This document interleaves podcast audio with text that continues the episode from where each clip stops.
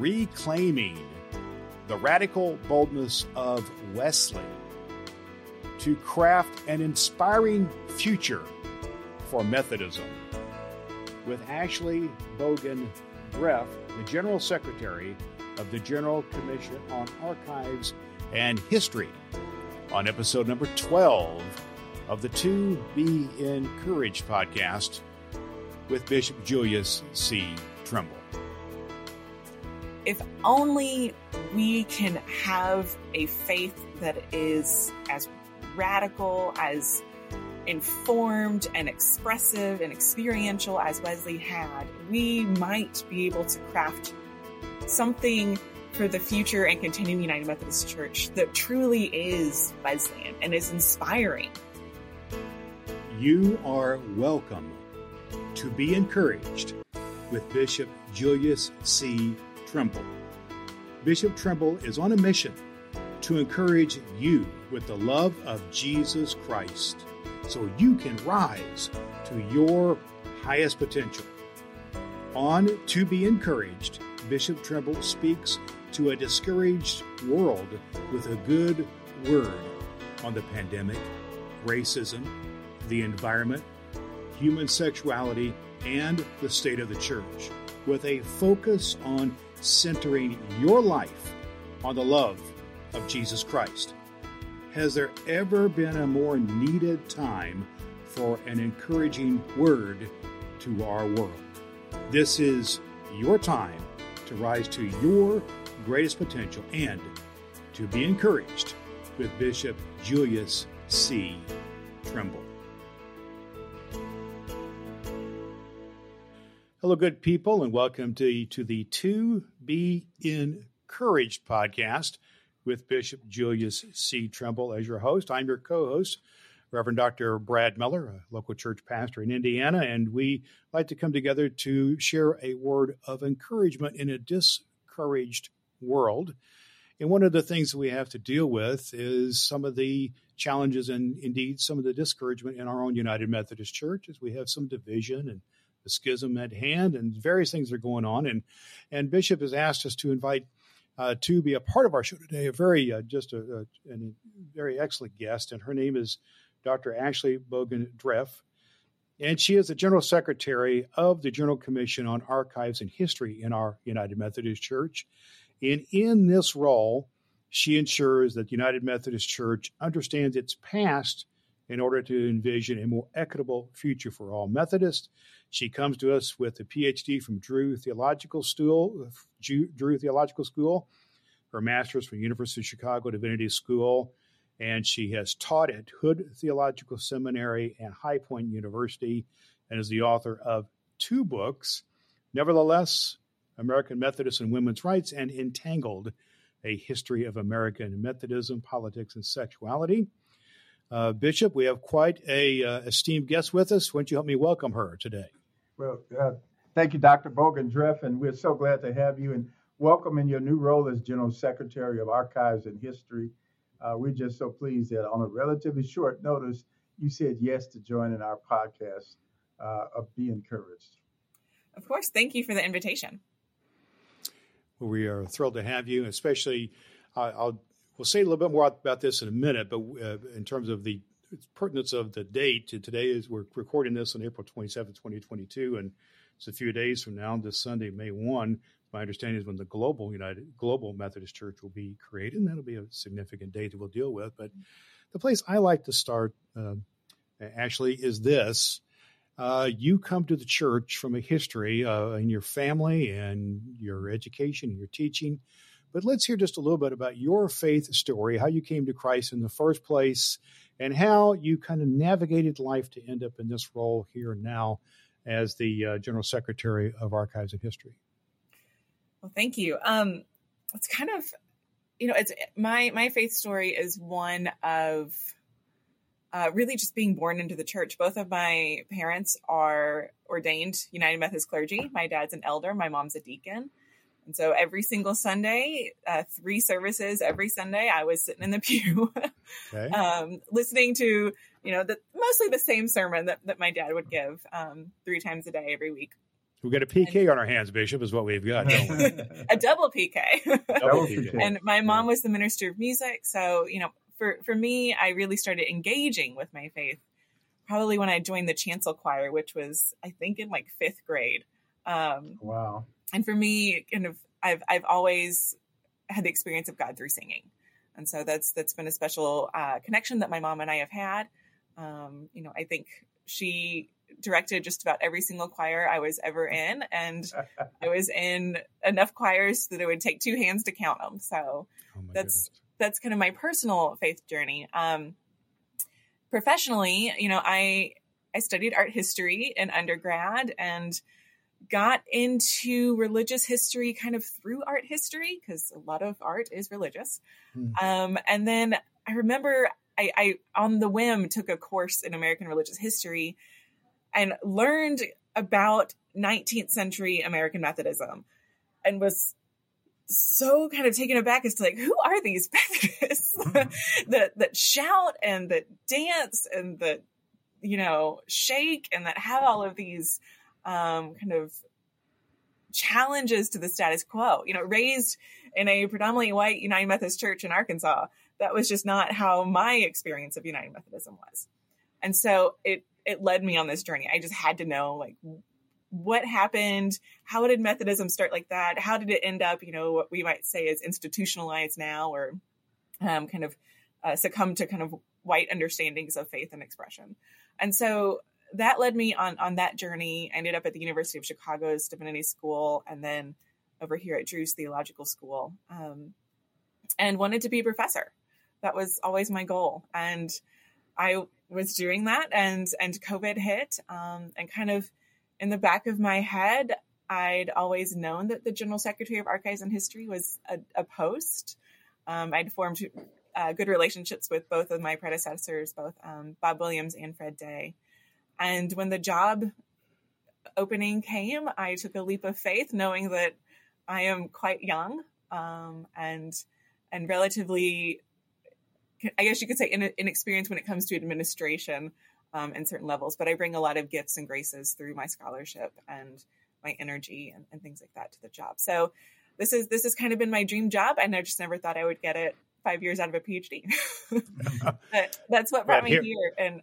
But here you are, and you must you must have done something impressive because a bishop called me a couple days ago. and He said, "We have, we have to get uh, Ashley Boggan Dreff on our podcast. And so here we are. So, Bishop, I know you've got some things you really want to ask her about into for us to speak into the situation in our church and our world right now. Yes, I just, uh, you know, uh, it, it, seems like hours ago, which it probably literally was, uh, when she was sharing with the uh, uh, Council of Bishops. But I, I, heard about Dr. Ashley Boggan Dreff and, uh, and, and through, through her predecessor as he was leaving as well. So uh, I've been very much interested, and we've talked, uh, Brad, uh, about uh, the United Methodist Church. You know, our mm-hmm. our history, uh, history related to racism, uh, because you know last year and this year we, we, we touched a little bit touched a little bit about on our work around and against racism in Indiana and across the United Methodist Church, and also you, you, made reference to an article I wrote after we received the announcement of the postponement of General Conference. And uh, you remember, Brad, I wrote an uh, article saying I'm not leaving the United Methodist Church. Actually, Absolutely. I wrote actually I wrote an article about six years ago, uh, mm-hmm. ba- based on Al Green's song "Let's Stay Together," and uh, and so I've always been kind of unapologetically a promoter of unity in the United Methodist Church. I'm I'm raised Methodist. My parents were uh, grew up in the Methodist Church in Montgomery, Alabama. Uh, AME Zion Church. And uh, when they moved to Chicago, uh, they just went to the closest Methodist church you could walk to with six children. So that's how I became United Methodist Methodist Episcopal. And then in 1968, six, well, actually, our congregation, uh, it was in 69 or 70 when it actually changed and became the United Methodist Church. So I grew up in uh, in the United Methodist Church. Uh, with the pastor who marched with Martin Luther King Jr. So our church was kind of very much in the uh, social justice mode, but it was very much a promoter of young people in higher education and camping. So, Brad, you and I have talked about this before. I'm a I'm an unapologetic proponent of camping, and and and children, all children having access to camping, whether they can afford it or not. Because I, I was afforded camp when my parents couldn't, when my mom, uh, after my dad died, uh, you couldn't afford to send us to all to camp. Uh, and so, but the United Methodist Church and United Methodist women and men made that possible. So, so this really was all based on the whole notion of I'm not leaving the United Methodist Church, Dr. Boggan Dreff. I said I'm Methodist born, United Methodist bred, and when I die, I'll be a United Methodist dead. So, so I often say uh, in my cabinet here, as we say, I'm unapologetically Christian, unashamedly United Methodist. I don't knock other religions. I married a Baptist who's now more United Methodist than I am. But uh, and I meet on a monthly basis with ecumenical judicatory leaders and have done interfaith work with others. So I I don't knock other religions, and I don't even I'm not even a big uh, uh, Brad. Uh, uh I, I, tell people in our town hall meeting I'm not an expert on the Global Methodist Church. I'm still trying to be a faithful United Methodist. So you have mm-hmm. to talk to other people about any new expressions. But uh, what I've told churches is that this notion that you have to leave is a misnomer. But this also this notion that we've never experienced schism or or splitting before is maybe also a misnomer. Most people kind of remember around the, the some people at least the central jurisdiction and and, and the separation in 1939. But uh, Dr. Boggan Dreff, I really like you to talk to us a little bit about this notion. Maybe we shouldn't panic over the, the this this idea that churches can actually split I mean, there's all kinds of Methodist churches, and people forget that as well, uh, and as well as other denominations. So, can you help us understand this? You know, this maybe this period of time. I, I know a few years ago we were celebrating the 500th anniversary of the of the uh, Reformation.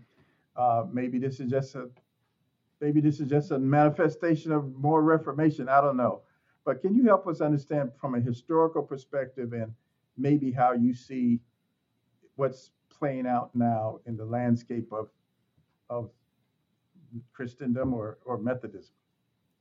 Of course. So, you know, it's it, you're exactly right. It is kind of um I don't know if it's comforting to hear that we've been here before, but it I I think it is. You know that Methodists historically have split more than we've come together.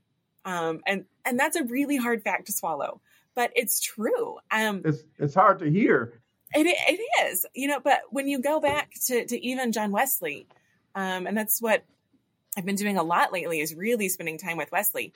You know, he was an ordained priest in the Church of England, in the Anglican Church, and he creates this movement called Methodism within his denomination and is very um, adamant for most of his ministry that he's not splitting, right? Because he doesn't want to be labeled a quote unquote dissenter, because then he loses a whole bunch of rights that he was very much enjoying. Um, but he builds this movement that directly challenges the Church of England, um, especially in his day.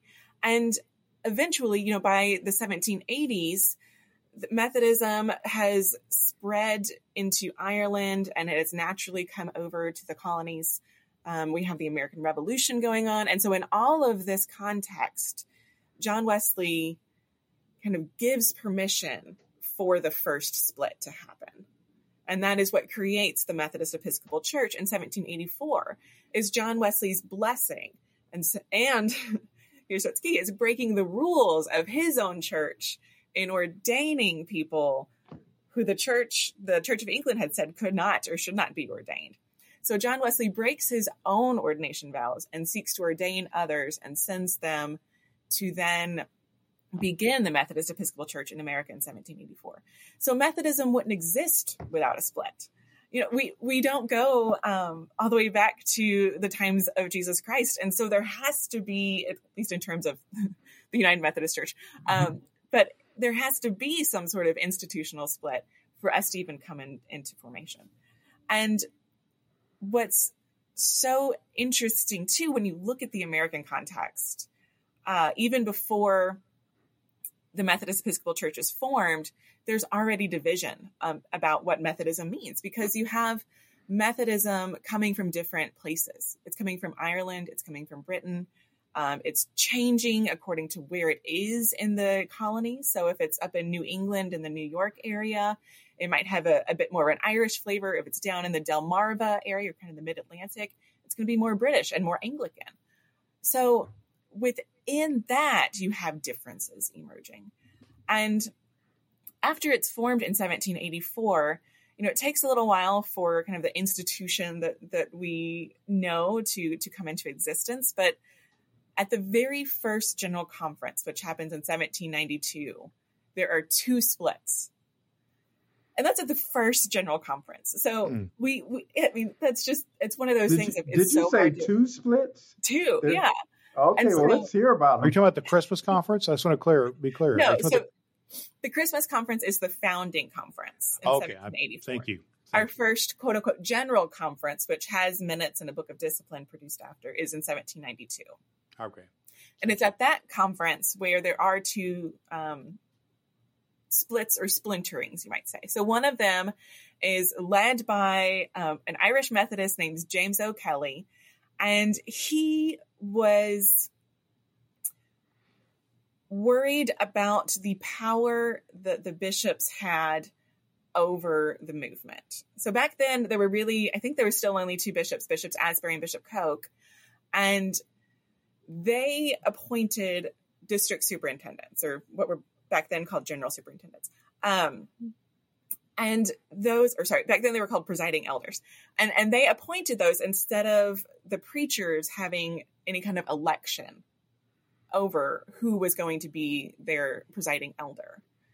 And so they, O'Kelly saw this as kind of an abuse of power of Coke and Asbury are saying, are choosing who's going to form essentially their cabinet. And this is all in the context of the American Revolution, right? Where democracy and election and choice is so um, important. And, and most people would be familiar with the rhetoric of, you know, of, a, of what it means to elect somebody and not have somebody chosen for you. So, so O'Kelly is frustrated um, by that. He's also frustrated that initially, when the Methodist Episcopal Church is formed in 1784, it makes a very bold and blatant stance against slavery. But Methodism starts spreading the most throughout the South, where you not only had um, white clergy being harassed for being a part of the Methodist Episcopal Church and, and their lives kind of being endangered, but you also had um, kind of a, a clash of cultures, a clash of, of understandings between kind of this anti-slavery stance and this desire to spread the word of God and this um, region, which was so heavily and economically dependent upon the institution of slavery. So James O'Kelly not only has kind of critique against the way that bishops have empowered themselves, but also a critique about how the Methodist Episcopal Church has begun to compromise its stance on slavery. So by 1792, it's it's no longer this bold stance that it was in 1784. By then, um, you could still join a Methodist society if you enslaved a person, but it was understood that you had a year to emancipate your slaves. And by the time we get to 1800, that's really a policy on paper and rarely in practice because Methodism from early on gets so consumed with with growth, and it likes that it's spreading quickly.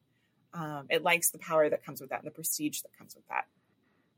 But so O'Kelly has those two critiques, and he leaves um, kind of right in the middle of that first general conference and forms what he calls the Republican Methodists, mm. which has that sense of election to it. Right now, that's right the the name Republic with mm. the in Republican Methodist kind of hints at that, and it takes a very bold stance against slavery as well. Um, that denomination goes on and becomes what is now the United Church of Christ and the Disciples of Christ. Wow. And so we have common roots um, with with with those uh, denominations that exist today. The other split that happens really is one of those that's um, very local. It's mostly under the leadership of Reverend Hammett, who is predominantly based in Charleston, South Carolina. He forms what's called the Primitive Methodists, and again, it's going to be over the appointive power of bishops. So he found a congregation that he felt like he was having a large impact in. Um, they enjoyed his preaching and his ministry style, and the bishop asked him to move. He didn't want to, and so he splits off and kind of forms what is called the Primitive Methodist Church. Um, but that version of primitive Methodism doesn't last beyond his death in 1803. Um, there would be other denominations throughout our history that have also claimed uh, the title primitive Methodist. So this is where it all gets a little convoluted. But mm-hmm. I mean, from the from the get go, from our very first general conference, there are two splits, wow. and I think between 1784 and 1844. 1844 is the the big institutional schism between the North and South that most people reference when they talk about Methodist splits there are about 12 splits that happen. Um, and these are ones that are going to have kind of enough people leaving to make it into the history books. So the, the primitive Methodist of Charles of Charleston, South Carolina, rarely make it into the history books because they're so small and so short lived. But when you're looking at kind of the the quote unquote larger splits or splinterings, um, there are 12 between within kind of that 60 year period. And eight of them involve race in some way, and all of them involve a challenge to the itineracy. And so you can see that the two core aspects that people challenge the most when it comes to splits and splinterings, and you can see this still in today's schism that we have, are kind of how do we understand um, race, particularly when it comes to biblical interpretation, and what are we are, what are we doing with this itineracy? What are we doing with this appointive system? In other words, why are we a connectional church and not a congregational church? I can keep going. I, I just want to kind of pause and see. Well, let, let, me interject just a little bit there. Uh, and I'm having to refresh my uh, own reading and classes I took in seminary as well. But was uh, was or was not the Salvation Army and some other relatively well known groups a part of this? Uh, Free Methodist, Wesleyan groups. I don't know when they came along. Uh, maybe even perhaps Seventh Day Adventist. I can't remember that on that one, or maybe the Millerites. Where the some of those came out of this period of time as well. Am I am I often off track? Well, well even even some of the Pentecostal movements, but uh-huh. but, um, but yeah, Go most of, most of those are going to be after the Civil War. Um, so I the see. free free yeah. well, or at least how about this? After the 1844 split. Mm-hmm. So the 1844 split that that divides the MEC into a northern and southern church um, is largely over slavery. Um, it, mm-hmm. it, it very much is the the polities that that come out of both churches in terms of the north and south are ones that that are largely identical except for the stance on slavery. After that, we still see divisions and splinters and schisms and even mergers within the northern branch and the southern branch. Mm-hmm. So the Free Methodists um, began in 1860 out of the MEC, that would be the North. Mm-hmm. Um, and it's over a large number of things, not only kind of, again, taking a stronger anti slavery stance, but also um, one of their main critiques is that the MEC had become very institutionalized and it was catering to upper classes and kind of the crowds you might find on Main Street more than its earlier forms where Methodism spread throughout the frontier and was very much a plain speech um, faith it was very much a bodily experience back in the in the early 19th century, and by the 1860s, okay. you know, it's, it's probably more of the the quote unquote white Methodism. That there's all all, all, kinds of reasons for division. And I'm a little curious about since you've mentioned about you know the racial uh, component being so important there in that pre Civil War period. Uh, were there was that was already the beginnings of the AME and AME Zion? Was that already coming around then, or is that after the Civil War? And also, were any churches anywhere in Northeast, wherever, integrated at all, or were they still pretty well divided wherever they were at? So, yes, the AME um, officially forms in 1816, but it took about 30 years to form. So, uh, Richard Allen and a group of his followers walk out of historic or out of St. George's in Philadelphia. Um, I believe it's in 1787 uh, because they were kneeling for worship. Uh, they already had segregated worship services. um, Black Methodists at this time had the earliest ones, and white Methodists showed up and wanted the, wanted to start their services, but Black Methodists were, were still praying, mm-hmm. and so um, some of the white ushers pull Richard Allen off of his knees while he's praying and escort him out, and that is yeah. when um, him and his group of followers kind of walk about a mile down the road, uh, found what is called uh, Bethel uh, Church and found the Free African Society that's part of the MEC until 1816. Um, so it becomes kind of a, a separate Black Methodist society that still has some sort of connection with the MEC until 1816, but is also in legal disputes with the MEC over church property. And so they, so they, had the trust clause back then too. Apparently, they did. They did. Okay. They did. They definitely did. And so, what what happened though is Richard Allen bought a plot of land and built a church, and because it was with the Free African Society and had was using the Book of Discipline of the Methodist Episcopal Church, the Methodist Episcopal Church's white clergy tried to take oversight and control and ownership of it. Hmm. And so this is what led to the legal cases that eventually lead to that congregation and the founding of the African Methodist Episcopal Church in so, 1816. As I would understand it, then the practices that were happening in society, in business, in commerce, in government, were also being reflected in, in the church, basically, in terms yes. Of yes. the racial. So, so, Brad, let me just interject uh, a little bit of history that uh, uh, Dr. Dreff might be too young to remember, but she maybe not.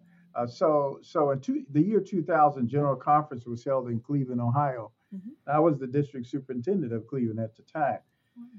And that General Conference was noted for it. It kind of made national news because several bishops were arrested in, uh, around uh, inclusion, human sexuality. There was protests against the Cleveland Indians at the time, the baseball team, mm-hmm. which we have been protesting for for for some years. But uh, one of the less noted things that happened at that time was there was a uh, repentance service mm-hmm. that, and we had representatives from the Pan Methodist family, AME, AME Zion, CME. There was repentance for the division around the racism in the Methodist movement that resulted in the, the establishment of, of, uh, of our sister congregations in Methodism.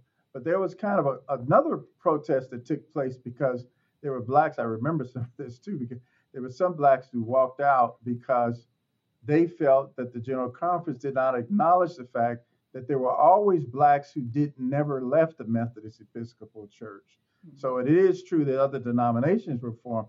You really have to. One of the guests we will have too is Bishop Forrest Stith at one point, who's one of the few people still around that can tell the whole story, along with Ashley. But I remember that uh, uh, as a as a superintendent, and I and I didn't know all of the history, but I had served a church where one of our retired clergy in the congregation had been part of the central jurisdiction, and he knew all of this, all of this history. The fact that, so to your question earlier, Brad, about blacks have always been part of the Methodist Church, mm-hmm. and some have never left, even when there was segregation within the church. Even my parents' church, the history of that church really comes out of the Methodist Church in Montgomery which which gave them the gave them the land and told them they had to move move the church, which they moved the church, which is now right across from the Equal Justice Institute. But the point of that church, Abe the AME Zion Church, for its first, I don't know how many years, they had a white pastor, so they didn't they didn't even have their own pastor until until later. So part of the history is we've kind of dealt with these uh, what I call contradictions and ambiguity. And I've always said this if you can't deal with some level of ambiguity, United Methodism may not be for you.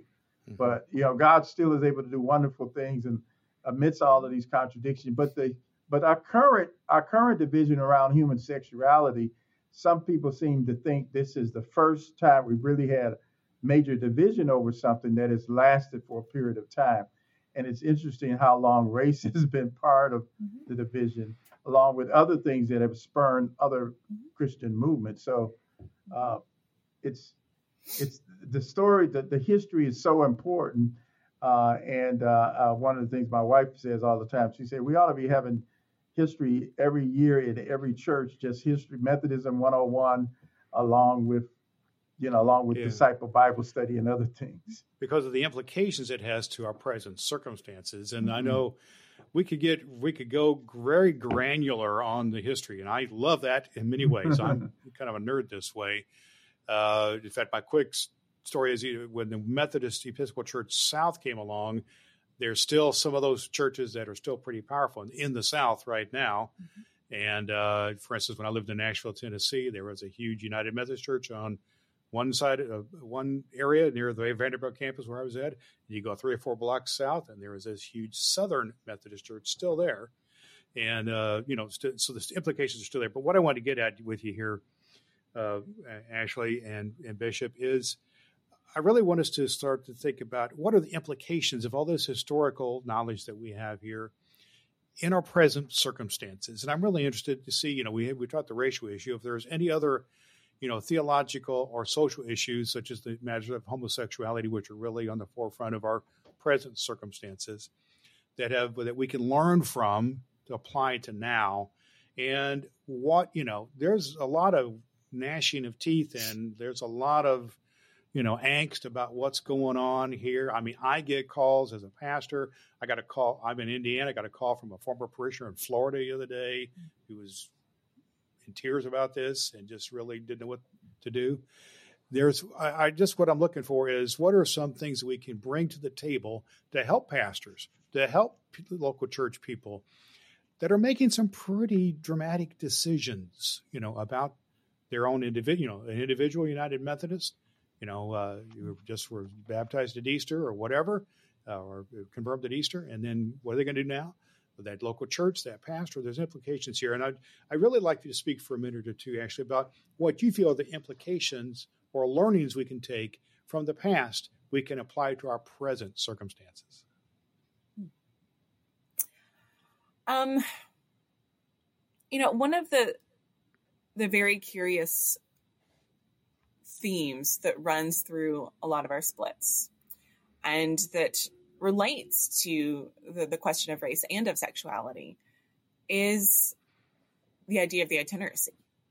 Um, that that being connectional.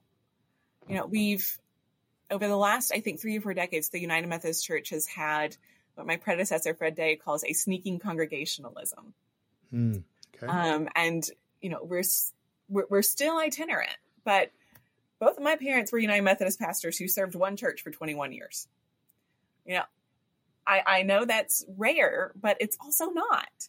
And so, how do we how do we still be itinerant and and keep the heart of what Wesley meant for itinerancy, which was, in my opinion, um, pushing people to see religious authority in people that they might not see it on their own, and pushing people who have a call from God to serve in places they might not choose on their own. Right? So there's this kind of push and pull balance that, that works through itineracy, where you begin to expand the work of God and the Spirit of God and the Word of God in and through people and spaces that you might not find it unless you're kind of pushed to do so. And so we see some of that when it comes to cross racial and cross cultural appointments. Uh, we see it when it comes to uh, people having a woman pastor for the first time. And we're seeing it now when people have someone who identifies as LGBTQIA coming as their pastor for the first time.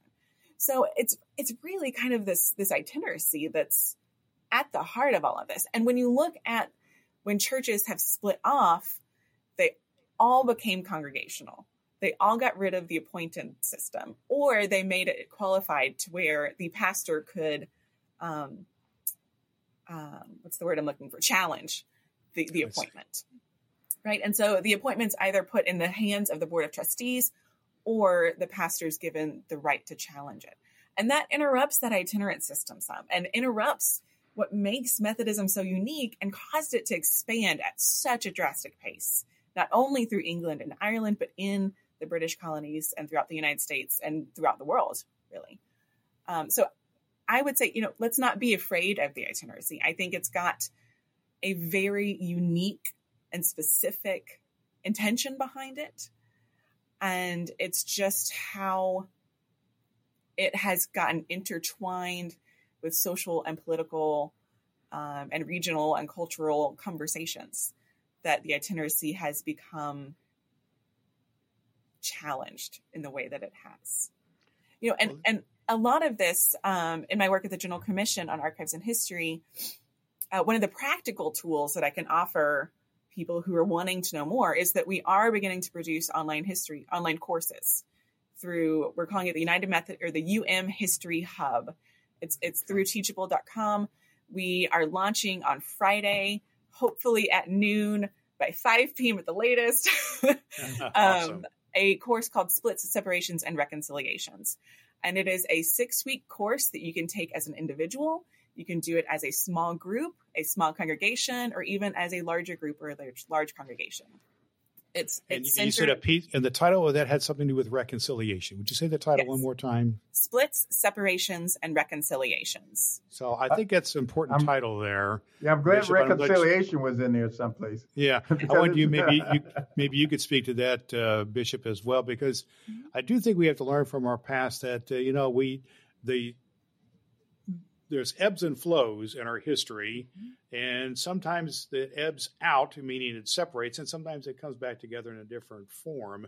And you, you know, to talk about the itineracy, for instance, I think the itineracy, this is just my opinion here, is going to have to change and going to have to be mm-hmm. adjusted in some way or another, and may or may not survive. I don't know, uh, whatever the reiterations of the United Methodist Church becomes. Mm-hmm.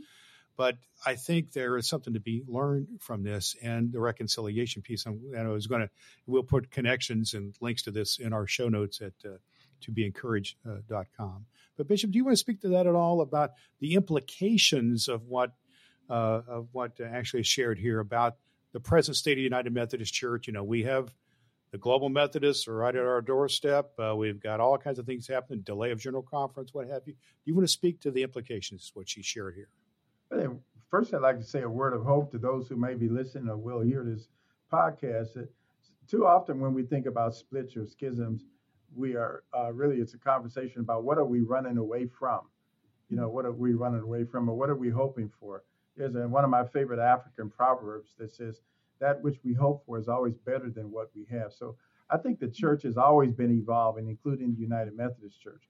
So you make reference to, for example, open itinerancy or itineracy. You know, this is my 40th year. I was ordained a deacon in my second year at Garrett at, in seminary.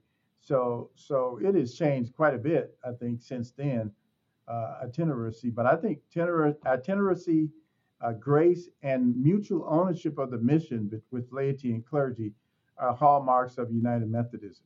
So, you know, itineracy, uh, our emphasis on, on grace, Wesleyan grace, and and the mutual ownership of, of mission, or as we like to say in Indiana, missional movement, an outward focus of the church that is owned by both clergy and laity, are hallmarks of of Methodism. I, I'll, I there's a there used to be a sign, Brad. I don't know if you if you lived in uh, in, in student housing in Evanston, but uh, not far from where we lived on North Street uh, in Evanston, in front of a church that said, "The sign of God." Is you will be led where you did not intend to go. Uh, and so my first appointment, when I was graduating from seminary, unlike some of my classmates who weren't United Methodists, most of us we had a we had a place where we were going because the bishop or superintendent so we had a place to actually go serve. But the place I was assigned was not the one I thought I should go to. So I was the first black pastor of a in a cross-racial appointment. There wasn't in the city of Chicago. It was, you know, North Chicago by Great Lakes Naval Base, and most of the family members were military or retired military. But I look back on that and say one of the gifts of United Methodism was actually itineracy. And so I went there, I served there, then I then I then I was I itinerated from Illinois to Ohio, and after 20 years, when I elected a bishop, I itinerated to Iowa, and then after in 2016, I itinerated to Indiana. So uh, I know that's not the same journey, but it, I served two churches uh, in in Ohio, two churches in Chicago. So we've moved, you know, a number of times, uh, and and and over these 40 years, uh, and I think itinerancy has to change. It has changed uh, because you have often in, in families two people who are working, or you have different family constellations. Our, my mother-in-law lived with us because of health concerns for 20 years. And so there's all kinds of dynamics that have to that have to happen. And but I do think there is a creeping, uh, as you say, a congregational nature. And sometimes people are running to something that they think will provide more freedom. Mm-hmm. Uh, and there's a cost that we end up paying. And some of that, what we pay, I think, is is is that our witness may be weakened when we think it's going to be strengthened. But I think in all of this, God finds a way to use uh, use use use followers of Christ. So mm-hmm. uh, I don't I don't I don't lament over God being able to use us regardless of yes, what may yes. happen. Well, as we kind of bring this conversation around to bring this ship in the port, as it were, um, hmm. Dr. Uh, uh, uh, Boggan Dreff, Ashley Boggan Dreff, I just want to ask you, we, the, the, name of our podcast here, Bishop Trimble's podcast is To Be Encouraged, and that's part of his mission, his his mantra is to be encouraged no matter what. And so I'd just like to ask you, as our guest here today, that given what you know and the circumstances we are, uh, what is encouraging to you right now about what is going on and what we uh, know as the United Methodist Church? What is encouraging to you?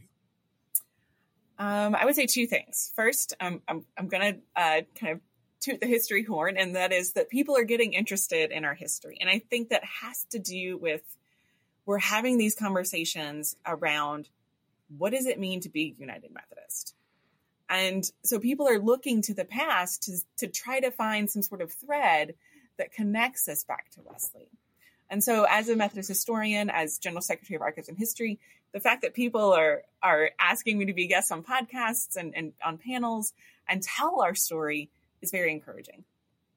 But what's also really encouraging right now is that we have a chance that we haven't really had necessarily in the past to stay United Methodist, to continue to be United Methodist, but in a new way, right? To, to kind of reclaim what it means to be Methodist.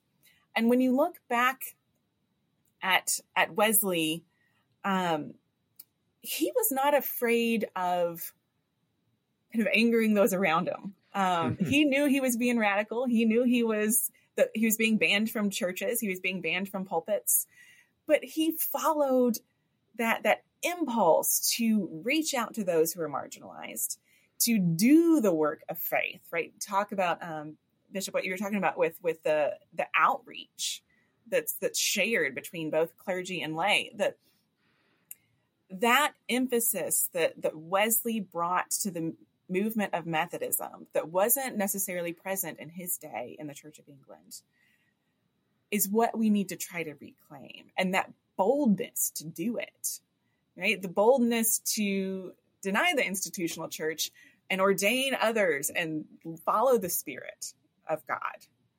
Um, if if only we can have a faith that is as radical as informed and expressive and experiential as Wesley had, we might be able to craft something for the future and continuing United Methodist Church that truly is Wesleyan and is inspiring. And that to me is a sense of hope if if we're bold enough to do it. Wow, great. Wow. Well, before we get to give uh, Bishop the last word here, how can people be in connection with you if they choose to? Uh, learn more about archives and history? Is there a website people can go to, for instance? For us, yes, um, we have our our website. It is under con- it's not under construction, but we're rolling out a new website in the fall. Um, but you can still find us at gcah.org. Um, and then our online course platform is umhistoryhub.teachable.com. And you can awesome. also get to that through our website. And we'll put connections to that at our tobeencouraged.com website. Bishop, what uh, what encouraging word? We always like to give you the last word of what are you encouraged about today, particularly in the context of our conversation today. Well, it's, it's uh, this has been a great conversation, and I hope we can continue it, and and that uh, Dr. Ashley Boggan Dreff would join us in in the future along with others. There's a text from the book of Proverbs, Proverbs 23 uh, that says, Surely there is a future, and your hope will not be cut off. So I believe that our hope is never cut off or or brought to brought to an end, even in times of quote unquote division or uncertainty or ambiguity. Uh, that God is still doing new things. I get the benefit as a bishop. This past week, I was preaching at one of our churches near the airport in Indianapolis, Mount Olive Ministries United Methodist Church. And Robbie, a little eight-year-old, stood with me. And they confirmed, uh, they baptized three. They confirmed this is not a large membership church, but it's a church in a neighborhood and a community that really is that gets it. When if if I were if I were just moving into that neighborhood or or, or met some of these folks who are feeding folks all week long, I would say, hey, this is a church I would join. They when they say all, they mean all. I mean everybody was was kind of welcome there, and I see this happening time and time again. Uh, and it's almost as if people are saying, uh, waking up in the morning, Brad and Ashley, and saying, God, give me my assignment. I, am not in, I'm not a delegate to General Conference. I, I may not even be at annual conference. Just give me my assignment. And so uh, I am I'm optimistic uh, and hopeful, and uh, and and I know that that sometimes uh, people may be discouraged, but I think the question that uh, Dr. King, Martin Luther King Jr. asked is still a question we, we should keep before us. The most important question is often what are we doing for others? And others have said this, but certainly Jesus said says this. You know, the good news needs to be good news to the poor, and if it's not good news to the poor, it may not really be good news at all. So, uh, to all those who listen to the podcast, those who will join us, we certainly say be encouraged, and we look forward to further conversations, both on church and society. Uh, God loves you, and there's nothing you can do about it. Absolutely. Well, we just uh, thank our guest uh, today, Dr. Ashley Boggan Dreff, from the, the, General Secretary of the Commission on Archives and History, for being our guest today. And we look forward to being with you again very soon on the To Be Encouraged podcast to help you to be encouraged in your life of faith.